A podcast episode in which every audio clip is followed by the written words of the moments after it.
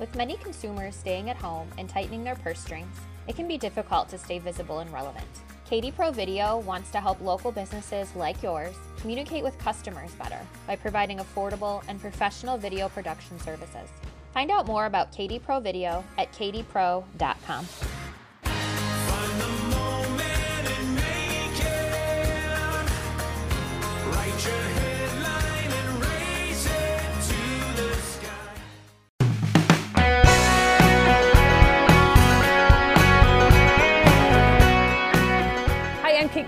Watkins here with another edition of The Scoop from Mason County Press, brought to you by West Shore Bank and Benton Baker Ford. And today I'm joined with Ludington City Manager Mitch Foster. How are you? Good. How you doing? Kate? New dad, Oh yeah. Keeping you busy. Oh, uh, busy, tired, uh, all of the above, but Thrilled. super awesome. Yeah, it's it super is awesome. It is awesome. Well, thanks for joining me today. Hey, not a problem. So we're going to talk about a couple different things that are happening in the city. Mm-hmm. First of all, let's talk about the road construction that's been going on. Yeah, So- it's almost been like a continuation of Loomis. Uh, so we were lucky to get the Loomis Street reconstruction project completed now. Um, that was uh, delayed by a few weeks just because of weather and other considerations. Uh, but now that's completely done. Uh, we've got a few items that we've got to go and finish up over there, but then we'll be good to go. Um, and now you've seen MDOT has started the Ludington Avenue and Lakeshore Drive uh, resurfacing project. Um, that is also a couple weeks behind schedule, but if you go out there today on Friday, they're starting to, to mill off the top layers over on Lakeshore Drive, which is great news because that means they'll get to be paving that here in a, a short term.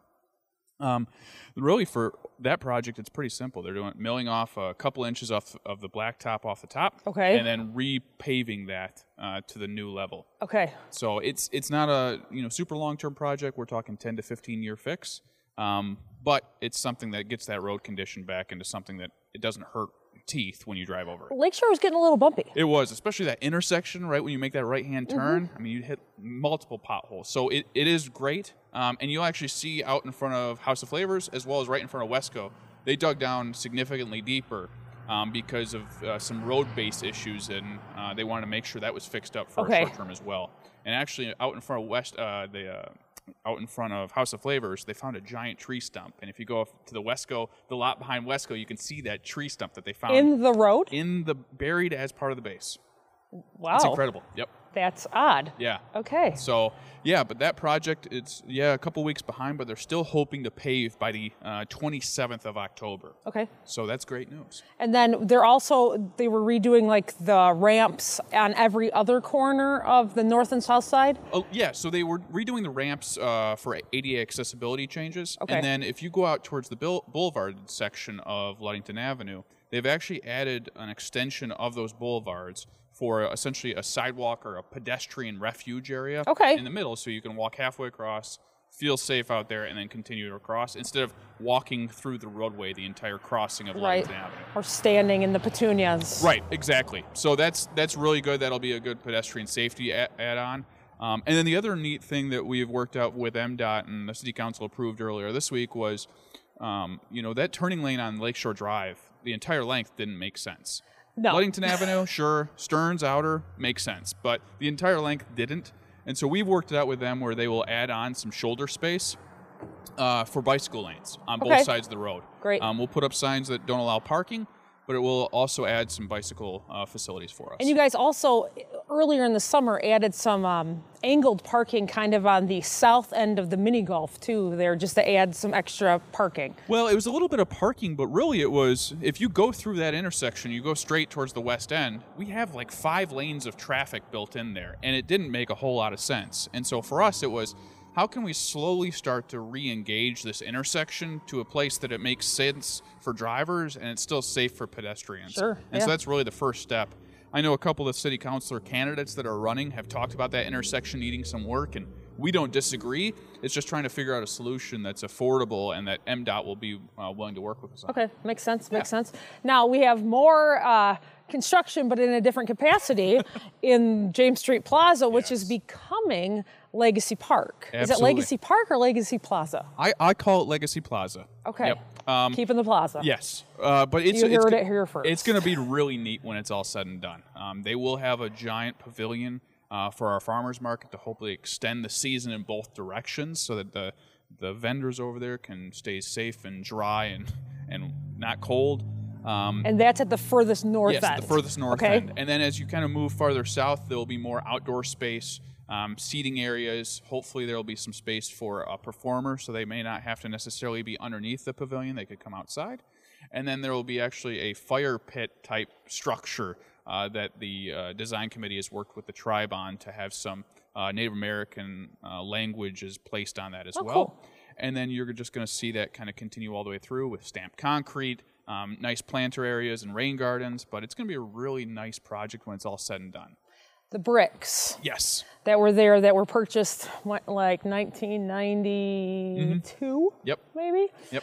uh, with the people's names on them. I know that they've been collected. Yep. and they're working out ways to get them back to the rightful owners. How is that working? Yeah. So the, the the issue with some of those bricks is because they were in high traffic areas, a lot of them have lost uh, the names, or at least are tougher to see. And so I know Mayor Miller, um, Heather Tykowski, and Jen Tuman are over there today, I believe, going through a lot of those bricks and trying to uh, identify who they are, try to see if we have contact information from them, make them available for families to take potentially. But then we're also cataloging them because we're going to identify all of the the donors on a plaque at Legacy Plaza on the north side. That'd be nice. When that's all said and done as well. So it's really trying to do both things, which is I continue to identify these donors who you know dedicated money for either themselves, their family, or their business, but then also to maybe potentially allow them to have those bricks back. Okay, is the clock coming back? The clock is coming back, but it's going to be on the north side, Okay. um, so north of the pavilion.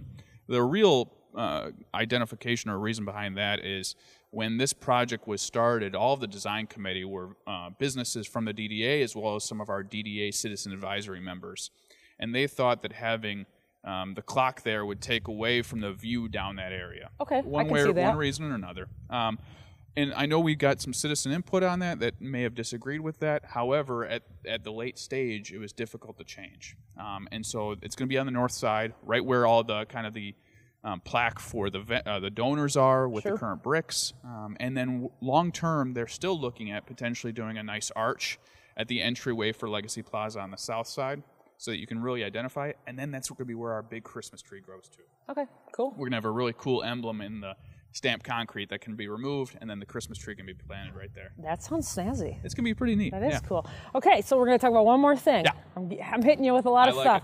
It is October, and it is COVID, It is. but kids want to go trick or treating. Yes, they do. So what's happening? yeah. So the city has kind of taken the approach, and we followed the lead of a lot of our uh, colleagues down around Portland, Hudsonville, uh, those areas that have said.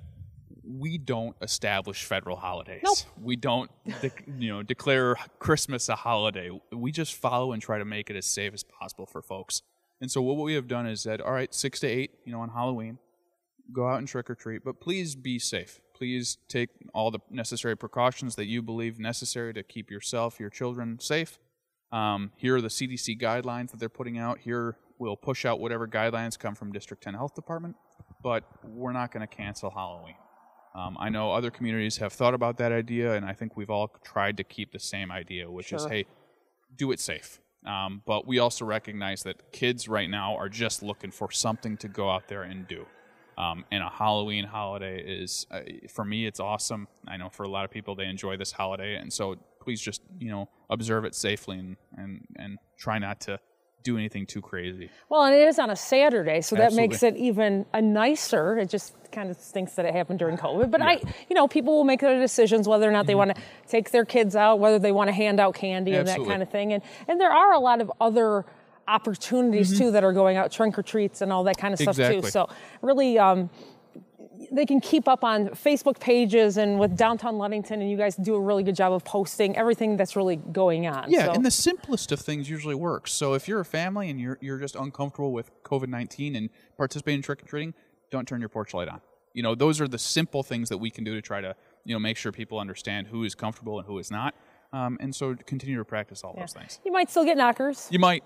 I'm sure you will, because when we we usually run out of candy, and then we buy a ton. But where we live, we have we in years past we've had very high traffic. So Oh, yeah. Even when we've turned off the light, they still are like trick or treat. Absolutely. And I've seen some folks that have talked about using the you know PVC pipe and a trough type mm-hmm. system. Or the zip line. Absolutely. Get creative with this stuff. Why not? Have fun. Be safe. Yeah, common sense. Be safe even if there's no COVID. Exactly. Go with your kids. Mm-hmm. If you don't feel like it's a neighborhood that you want your kids to be in, go just go around to different family members' houses. Exactly. You know, so Yep. hopefully the weather won't be, you know, 35 and snowing. Absolutely not. You know, But it probably we'll, will we'll, be. We'll plan on you know 55 and and a little bit of cloud cover. Okay. You, I'm hopeful. You go with that because it never happens. It's like the worst day of the year usually. So, well, cool. Well, thank you for joining me today. I appreciate it. Absolutely. Yes. For any other news, check out MasonCountyPress.com. And our weather is always brought to you by Smith and Eddy Insurance. And for everything happening in downtown Ludington, this is the guy, Mitch Foster, City Manager, to keep you posted. MCP's The Scoop is a presentation of Benton Baker Ford and West Shore Bank. Hosted by Kate Krieger Watkins, recorded and edited by Katie Provenzano with KD Pro Video. Music by Edgar Struble.